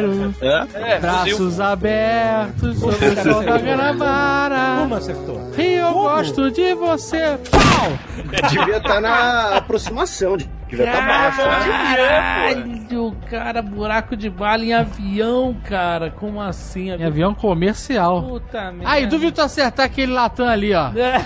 É isso. Eu tenho uma teoria que o Brasil é uma conspiração. que não é possível, cara. Hoje, na hora do almoço, eu fiquei assistindo uma batalha campal dentro de um presídio no Rio Grande do Norte. Presídio de Alcaçuz. Também conhecido como o queijo suíço, que tem tanto buraco. Ele foi construído em cima de uma duna. Não tem por que construir um presídio em cima de uma duna se não for uma conspiração, cara. Você sabe quanto cara levou nessa obra? Cara, consegue imaginar o que aconteceria nos Estados Unidos se um avião de passageiros levasse um tiro de fuzil? É, pois Não é. precisa, não precisa ir muito longe, não, cara. Eu não sei quem tava falando, não sei se estava na internet, conversando com alguém, não lembro. Que tava falando sobre isso, e isso quando teve aquele assassinato daquele médico aqui na Lagoa, lembra? Que foi esfaqueado. E aí alguém tava falando que, se, por exemplo, se isso acontece no Central Park, Foi Nova York. Padilha, Padilha que para, falou isso na é, entrevista. Acho que ele falou, eu vi É. então algum vídeo. Foi mas- o Padilha, Mas isso. Para, meu irmão, para, para a cidade. Então é, é, é que a gente tá acostumado com essa porra toda, cara. É o que acontece aqui. É, pois é. Não, maluco aqui em Orlando essa semana matou a policial, cara. Parou a cidade, mano. Parou a cidade, cara. Cara, Ah, o cara. Cop Killer. É bem que eu vi algum negócio de Cop Killer aí nos Estados Unidos. Vocês terem uma ideia, é Canadá que não acontece nada, mas é Toronto, é uma cidade gigante no Canadá. Quando eu posei, eu, eu- quando eu fui a Toronto uns anos atrás, ninguém falava num outro assunto que não fosse um corpo que tinha sido achado embaixo de um viaduto lá. Até o dia seguinte, quando alguém descobriu que o cara, infelizmente, o cara tinha batido a e tinha voado pelo para-brisa e tinha caído lá embaixo. Mas aí, só aí que, que a parada foi, ah, meu Deus, o cara coisa e a notícia sumiu. Todos os canais que você botava, todas as conversas de rua, toda a cidade é o corpo que foi achado embaixo do viaduto. Aí você fala, cara, um corpo embaixo do viaduto no Rio de Janeiro, segunda-feira. é, é verdade. O Felipe falou aí de Ulisses Guimarães. A gente tem um histórico gigantesco, desde Castelo Branco até. JK, J- JK também. É, tem É? o Castelo Branco, que foi um acidente aéreo também. Acidente cacete, abateram Pois é, dele. é, abatido, abatido, mas é, é, foi um, um avião da FAB que encostou no avião que ele tava e ele perdeu o controle. Justo Pô, ele que cara, queria dar o acontece. poder aos civis. Encostou o quê? Encostou um míssil no, na lataria? Deu, deu um totó. Deu um totó. A ponta da asa atingiu a cauda do avião que ele tava. Você tá de sacanagem. É verdade, sério? é Brasil, é Brasil. Não, não, peraí, vamos dar um crédito. Vamos dar um crédito pra esse piloto aí, mano. Caralho. Porra! O cara fez o ataque assim? Ó, você vai lá e você vai matar o cara, só que a gente não pode parecer que foi um ataque. Tem que ser um. Não pode atirar, não pode. Não. Então você vai lá, você vai dar um totó no rabo do avião, porque aí o cara vai girar e vai cair. Puta Cara, que pariu. deixa comigo, capitão. Deixa comigo que tá, tá na minha mão. Caraca, quem foi esse piloto? Puta que pariu, cara. Caraca. Eu só vi isso no filme Águias de Asa. Não, olha só, JK morreu no acidente de carro na Via Dutra, também suspeito. Antes disso, teve o João Goulart, que. E teve o Carlos na- Lacerda também. Sim, é Operação Condor, é isso? Ah, eu já não vou lembrar se já era na Condor, mas. Acho, que- acho que já é, né? Ó, no, no- no caso do, do Castelo Branco, eu tô lendo aqui que o avião dele estava numa área de treinamento da FAB, o que explicaria a colisão com o jato de, de treinamento, né? E não morrer, morreram mais duas pessoas além do, do Castelo Branco. Então, só explicando que tem uma, uma explicação, digamos, para sempre o sempre choque. tem. É, sempre o choque tem. do avião, é. Sempre tem uma explicação. O piloto do avião, inclusive, né, como o Dave falou, para ter todo esse reflexo, ele muito provavelmente era reptiliano. então. Era Grey. Tem as mortes também do Jango, do JK, do Lacerda, tudo isso pela Operação Condor. Cara, a do JK, o caminhão cruzou a Dutra de uma ponta a outra e pegou o carro dele de frente. É, o, o motorista dormiu no volante. Mas- E acertou em, che- acertou em cheio o carro dele. Um outro carro foi atingido na estrada. Dormiu, dormiu bem no volante. Então, mas. Não, não, ele foi provado que o cara não dormiu porra nenhuma, não. Que foi. Ah, não? não, Foi, foi, foi encomendado. Foi Mas dormido, tava, dormido peraí, encomendada. mas ele tava vindo na direção oposta. Tava, naquele, naquele trecho da Dutra que hoje em dia tem uma grade. Puta, como é que o cara sabia qual era o carro vindo na direção oposta de, sei lá, Alguém Quantos passou no quilômetros? rádio, passou, passou no um- rádio. Nossa. Tava seguindo o cara de- no carro e eu falou, ó, tá chegando, tá chegando, Tá estamos passando fa- pelo ponto faz tal. aí. É, bom. Mas peraí, você falou que foi provado. Não, é porque há um tempo atrás saiu uma documentação para investigações da Comissão da Verdade que saiu a documentação quem armou o atentado e o nome de quem fez, se não me engano. Ah, é? Alguém, alguém confessou isso? Não, não, o nego conseguiu achar, a- achar a documentação do exército a respeito do atentado. Peraí, Caraca. ele já não era mais presidente, né? Não, Não, ele, não, ele- não ele poderia se candidatar a, presidente, a um- a cargo de presidente civil se fosse ter a eleição que também não teve, porque o, não rolou, né? A Operação Condor foi encomendada pelos Estados Unidos para eliminar os líderes políticos do Brasil para poder ter a abertura da ditadura. A abertura da ditadura? Como assim, a abertura É, da ditadura? não, para acabar com a ditadura. Quando fosse acabar com a ditadura, não podia ter mais nem João Goulart, nem Juscelino Kubitschek, nem Carlos Lacerda. Ah, tinham que sair do, tinham que sair do cenário pra poder ter qualquer mudança na ditadura. Quem falou isso não fui eu, foi o Miguel Arraes. Ah, mas tem documento disso ou é conspiração? Os americanos soltaram alguma documentação a respeito. Isso é conspiração, não é teoria da conspiração, é conspiração. Não. É, ainda não, ainda não bem, tá é tudo aberto. documentada? É documentada? Não, mas a, a operação, operação Condor é fato, não é? Uhum. Não, é fato, mas o- os objetivos é que não são 100% claros. Não, os objetivos não são 100% certos, até porque isso, isso provavelmente a gente jamais vai saber. Mas que a operação existiu, a, a Escola das Américas existia, que é onde os americanos, a CIA treinava os nossos agentes pra torturar os outros, eles aprenderam bem. Esse tipo de coisa já são fatos provados. Cara, mas não é curioso esses modos operantes, você vê? Na Rússia o negócio era o guarda-chuva com veneno na ponta, né? Que se, é. Aí no Brasil é veículos. Nós matamos com Não, não, veículos. o, o, Brasileiro Django, adora o, Django, aquela- o anúncio o do, do posto de gasolina, não é? o Django foi envenenado, na verdade. Ah, Dizem até que pela mulher, né? Tem uma teoria também, né? Aí, aí já é crime passado. Não, dizia que ela era uma gente, uma gente, a gente chique, eu chamava. A mulher do É Django sério? era gata, ela, ela era bonita pra caramba. A Zuzu Anjo também foi assassinada nessa, de jogar o carro pra fora da, da P. Foi, foi também. É um modus operandi militar. É, é, sim, sim. E essa é provada, não é na conspiração. Você pode matar de qualquer jeito. Porque o nego vai falar que foi um acidente e você vai acreditar, que nem o PC Farias. Pô, você faz um acidente, ué. Ele se matou. Ele se matou e. Não, não botaram a culpa na namorada? Não, ele É, se ela, suicidou. ela- não, não, não, ela matou ele e se matou. É, essa foi a história, não foi? Com três tiros na cabeça ela se matou. Três tiros. Ela queria morrer mesmo, eu tinha certeza que eu tinha morrido, pô. Essa do PC Farias, a gente deve fazer o Nerdcast sobre Ah, né, quando a gente toda fizer, essa história. quando a gente fizer sobre o impeachment do Collor, né? Então. Aí, aí Vamos fazer, vamos, vamos falar disso. a gente vai falar tudo sobre PC Farias. Olha que vai demorar porque tem muita gente viva envolvida aí. Eu acho, inclusive, que no Nerdcast sobre o Collor, a gente pode falar até do Ulisses Guimarães, que também tem a teoria de que Sim. não caiu o helicóptero, ele explodiu. Não, tu tá falando muito, cara. Cuidado com essa tua motoca aí, bicho.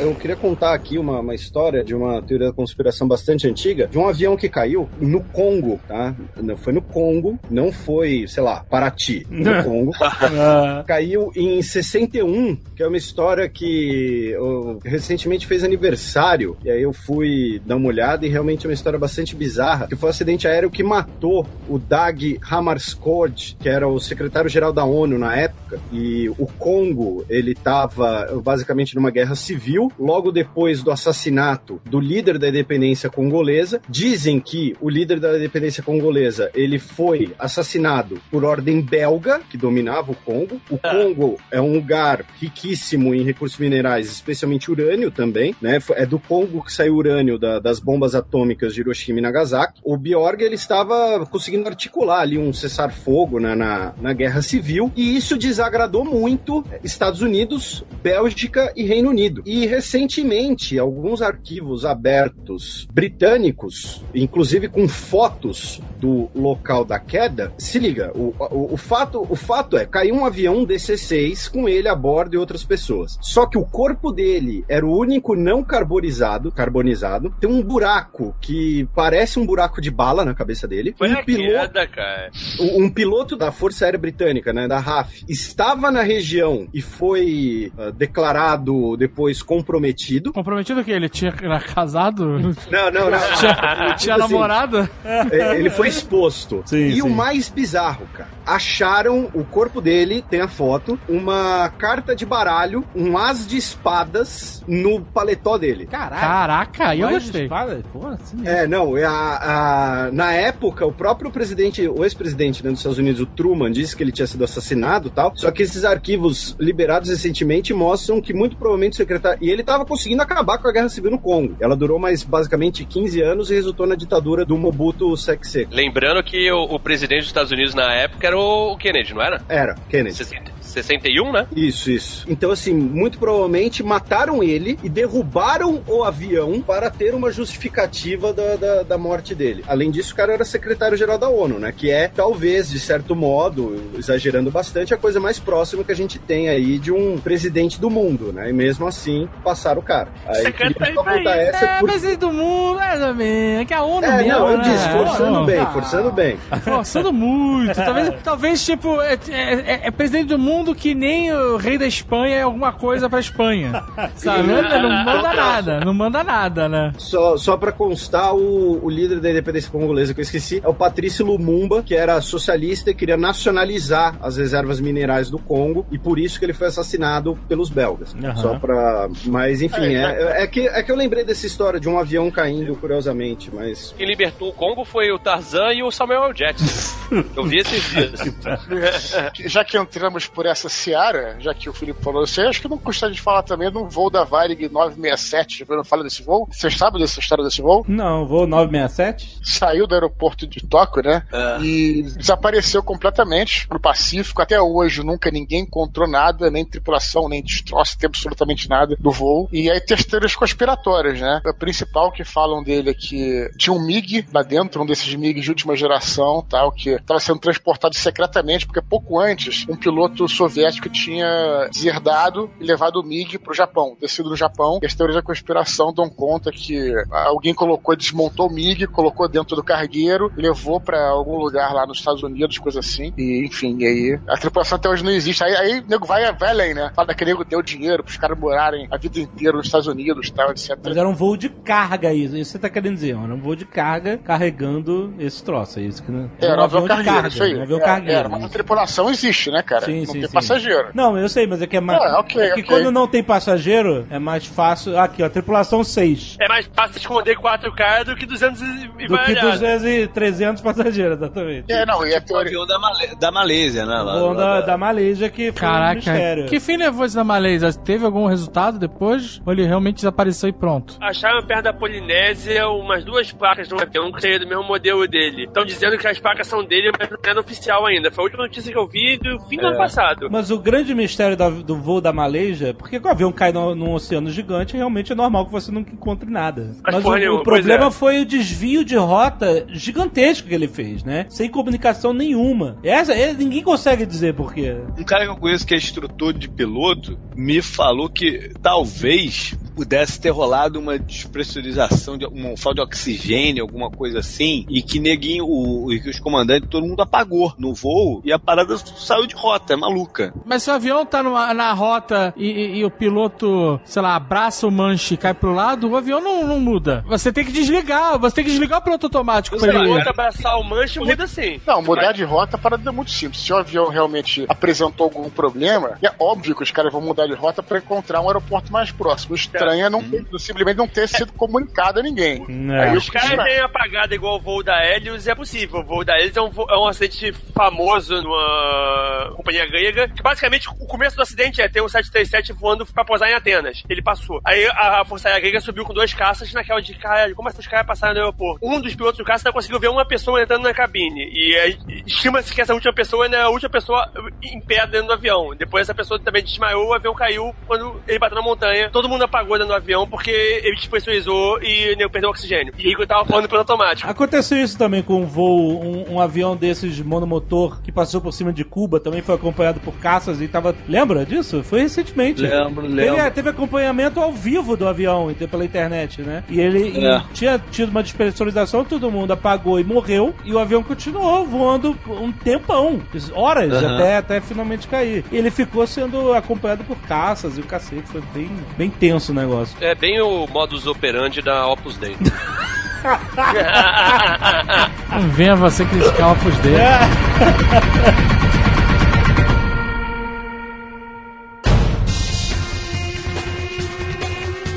Tá, e agora, semana passada, Não, antes disso. Eu tô comendo, gente, desculpa. Fico indignado quando eu peço comida japonesa e o cara manda quatro rachis. Caralho. Ele manda quatro rachis ele manda uma, uma garrafa de. de... Você pede comida pra um- uma família, pra um batalhão, o cara acha que tem 18 pessoas Ele acha que tem. É isso aí mesmo. Antes de, do último fato ocorrido, teve candidato a presidente que caiu de avião também. Sim, eu vi até os olhos azuis dele. Não teve isso? Teve um maluco Teve, que, teve. que, que foi entrevistado e ele falou assim: Não, você viu o corpo? É, vi os olhos azuis dele e tal. Eu vi os olhos azuis do meu presidente. Foi perto da tua casa que ele caiu? Não? Então, é perto daqui, é, é menos de, sei lá, é uns dois quilômetros, mas eu tava na universidade que é mais perto ainda. Inclusive, é do lado de uma quadrinha que eu jogava basquete aqui. A história do Eduardo Campos era que ele ia ser um candidato à presidência fortíssimo. Teu amigo. Meu amigo. Jovem Nerd conheceu. Conheci porque estava na Campus Party Recife, ele era governador de Pernambuco e o Paco me fez entregar um prêmio pra ele. Será que já fazia parte da conspiração? Jovem Nerd, eu espero tudo, cara. É, Ele sabe é, das coisas e é, engana as- as- os fãs. Então, o Eduardo Campos era candidato à presidência nas últimas eleições. Marina Silva, que foi uma candidata forte nas últimas eleições, estava como vice, ou seja, ela ia trazer votos, então era uma chapa forte. A real que falam que ele, ele era o garoto de ouro do Lula. Ele ia ser lançado nas próximas eleições, numa coligação com o PT. Só que ele não quis esperar. Ah, é? Ele não tinha chance nessa eleição. Não Quer tinha. dizer, Não. chance tem, chance sempre tem, né? Não, mas olha só, esses candidatos que não têm chance, eles podem fazer uma coisa que a Marina fez: roubar voto dos outros. Roubar votos dos Sim, outros sim. Não, e- estragar, não, estragar um segundo turno. O cara não ganha, mas ele muda o resultado do outro. Ele tava com pouquíssima porcentagem e quando ele morreu, a Marina se tornou a, a- ela era vice. Ah, né? depois que ela era morreu, vice. aí. E aí ela, ela, boost, né? deu um, ela deu um pulo que se fosse, tipo, as eleições fossem duas semanas depois, ela ganhava. Aham. É, É que e depois, é, depois ela foi massacrada no, no, no- Debate, né? nos debates, não, no, no horário político mesmo. De- ela foi massacrada, ela foi caindo aos poucos e ela não foi nem pro segundo turno. Em relação ao campus, tem um lance importante, que é o seguinte, mesmo se ele tivesse ficado vivo, né, como o Tucano falou, ele dificilmente venceria a eleição.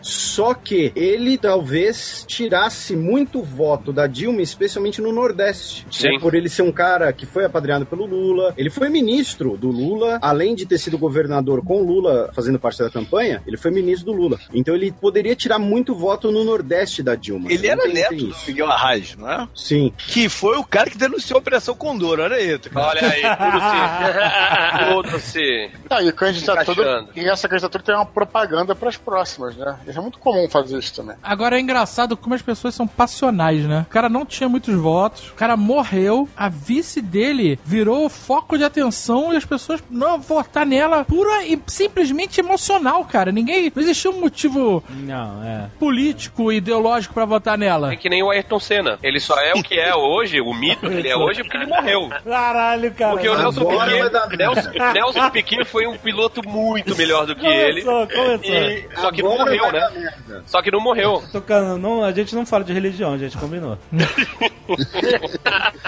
Santo Ayrton Senna aqui, os caras. Mentira, eu sempre fui fã. O caso do Eduardo Campos, qual, qual foi a explicação técnica pra cair a parada? Tava um dia horrível de visibilidade. Nego combina sempre com São Pedro essas porra, né, cara? E, era, e, na conta do piloto, não foi? e ele ia fazer o- a aterrissagem, ele ia chegar pela base aérea do Guarujá, que é péssimo também. é- não é um aeroporto mesmo, né? Ele ia pousar em Santos e esqueceu que Santos não tem aeroporto. é mais ou Ele, menos tava- isso. ele ia pousar na praia e falou: "A areia é dura. Tranquilíssimo. Enfim, teve mau tempo atrapalhando aí. Teve um arre... Ele arremeteu o piloto, né? E virou pro Ah, é lado sempre errado. assim, ele né? diz isso. Mamonas, Eduardo Campos, ele sempre Então. arremete antes, né? Não sei nem o que é arremeter, mas ele arremeteu. O voo da TAM clássico caiu também em Congonhas, mesma coisa, remeteu também. Arremeter quando você vai posar, você fala assim, deu merda, e aí tu puxa. Ele aborta o pouso, é. Eu já tive em, em alguns voos que arremeteram, é, é dá, dá um me leve, tipo assim, até você saber o que, que tá acontecendo, por que, que ele arremeteu, você fica meio assim, caralho, o que que é? um leve cagaço, mas, mas depois, não, isso é um procedimento de segurança. Na verdade é bom. Quando o cara arremete, você tem que ficar aliviado, porque a alternativa pode ser você ser uma bola de fogo na pista. Eu estive num voo que uma vez arremeteu porque tinha outro avião cruzando a pista. é, também teve isso. Exatamente. Já aconteceu comigo, descendo no Santos Dumont, tem muito vento ali. Ali, né, cara? Então ele arremeteu e teve que voltar pela outra pista, pela outra cabeceira Mudou, da pista. né? mudou a pista. aham. Mas É, aí dá é, um cagaço. Um ele arremeteu porque tinha um avião cruzado na pista. Exatamente o que o David falou. Eu tava na janela, eu vi. Você viu? Caralho! Eu vi o cara quando, quando ele puxou pra cima, meu pai me cutucou. O que, que que foi? eu falei, depois eu não conto. Então, isso é o controlador. primeiro. Isso é o controlador fazendo merda. Fazendo merda, pois é. Fazendo merda, exatamente. Não sei se já aconteceu com vocês, vocês estão no, no avião e olham pela janelinha. Não sei se já viram outro avião passando embaixo. Já viram isso? Já, já. Já. Claro que é uma distância, mas, mas fica cagado. Ele passa muito rápido, obviamente, porque você está na direção diferente, na direção diferente, né? Aí tu fica, caralho, se essa parada bate, cara, fica cagado. A parada passa muito rápido. Ah, você, filho de piloto, fica cagado aonde? que história é essa? É só que me faltava mesmo. Eu achei que o Eduardo ia falar. Já aconteceu de vocês olharem pela janelinha e ver uma pessoa olhando pra você. Vi meu pai no Ah, outro não, voo. isso já aconteceu com um amigo meu, me contou isso, que ele, ele, ele ficava cagado de andar de avião e ele, ele, ele de vez em quando pegava uma, um trecho que era de Varginha pra não sei aonde. Puta, É, Varginha é perigoso. É, é. E aí ele disse que, pô, a parada sempre pô, balançava pra caceta, sempre chacoalhava, mas ele, né, ele, ele ficava cagado, mas ele via as outras pessoas mais tranquilas e tal. Aí um belo dia todo mundo guardou revista, guardou jornal, não sei o quê. Aí ele olhou pela janela assim, ele, ele disse que ele tava, ele tava nervoso, ele olhou pela janela e o piloto fez um polegarzinho joinha pra ele pelo retrovisor, assim, veio. Opa! O isso? cara Caralho. dando joinha. Retrovisor? É, era um avião bem pequeno, cara. Ah, um tá. retrovisor na parada. Entendi. entendi. É, eu, eu olho sempre, eu olho sempre pra tripulação, né? Ele não tava bêbado num Uber, não? Eu só fico nervoso, pode chacoalhar o quanto for, velho. Eu só fico nervoso se eu- a tripulação fica nervosa. É, a começar a chorar. E aí? É, é, aí, Aí aí, fudeu. aí. Aí fudeu. aí, Já ok. começaram a chorar, aí tu pode ficar nervoso. Quando começar, eu pego o texto e começa a rezar e você fica meio preocupado. Aí fudeu, aí fudeu. Mas então, semana passada, essa semana pra nós que estamos gravando, então tá muito em cima, tivemos mais um, mais um fato desses ocorridos Mas uma morte via acidente aéreo. de acidente aéreo que tem uma cara de conspiração enorme, né? Só o ministro do STF, relator da Lava Jato, era o cara que invalidava as denúncias. Imagina como apertou o cu do Moro nessa hora. Eu acho que até a família dele não está Não, e mais tem- no Brasil, inclusive, do Sérgio Moro. Ele tava sofrendo ameaças, a família dele. Do Sérgio Tem Moro? Não, do, do, do Teori. É claro, mas todos esses caras estão envolvidos na. É, Eles exatamente. estão, a gente não sabe, mas estão. Tem uma foto do Sérgio Moro é, no aeroporto, sentado. O que eu achei meio bizarro, ele viajar em voo comum já.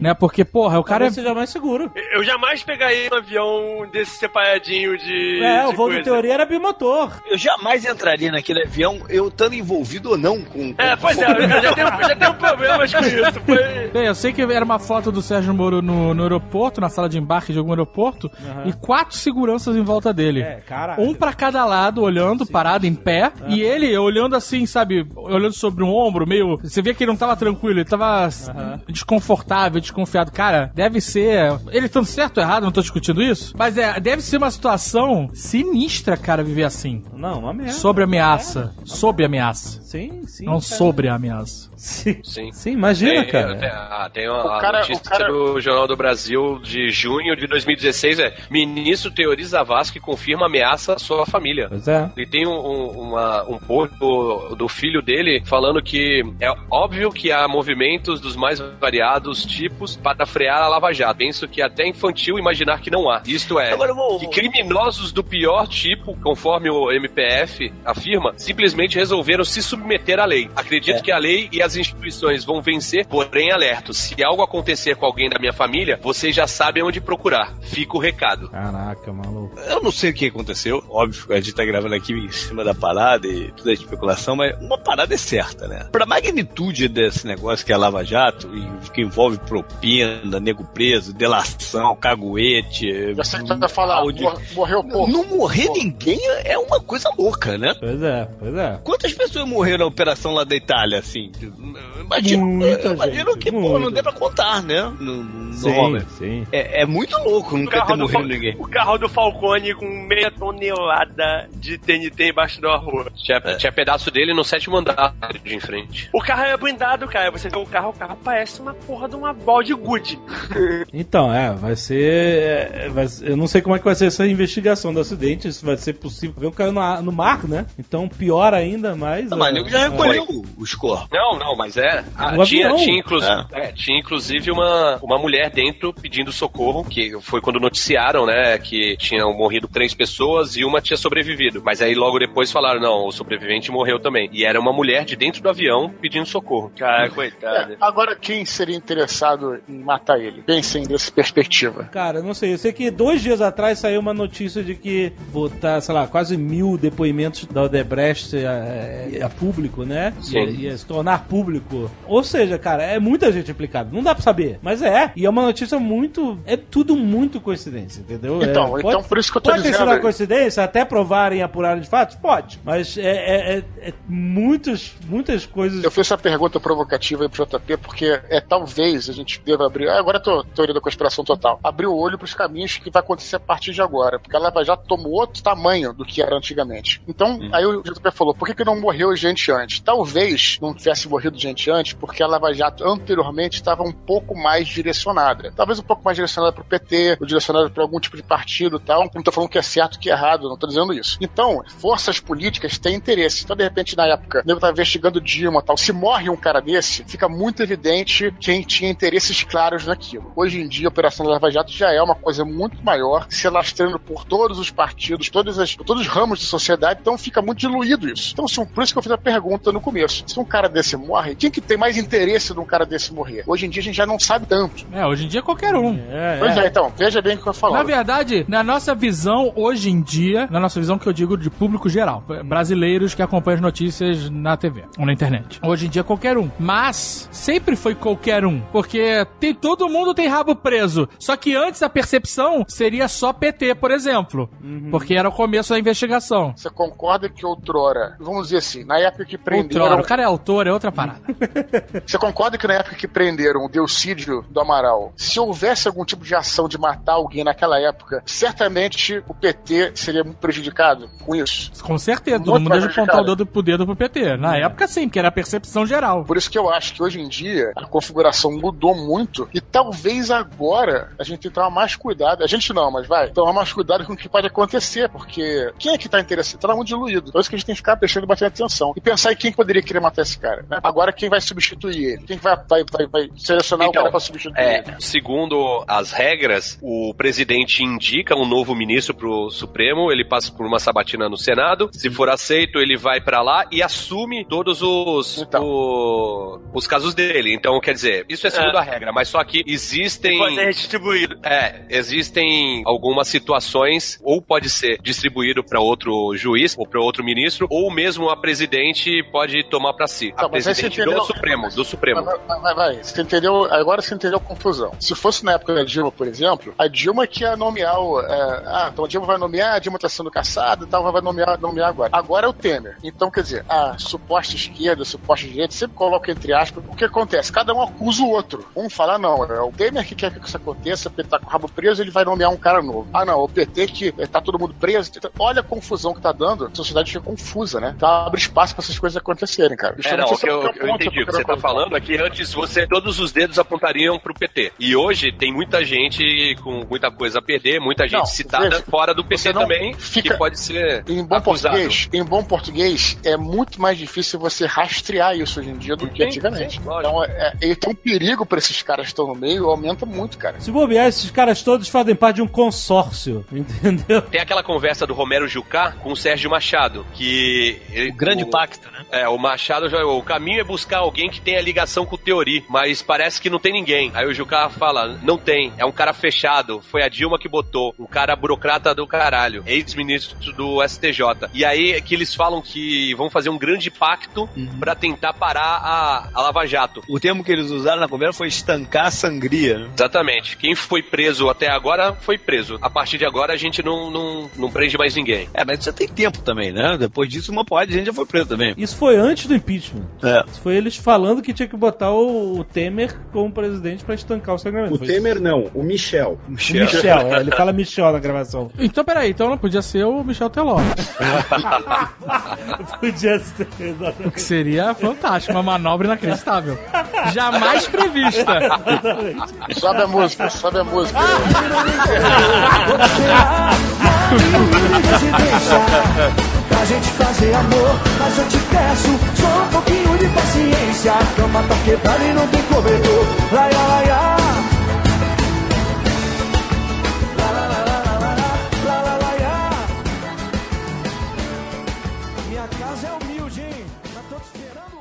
É tá este Nerdcast foi editado por Radiofobia, podcast e multimídia.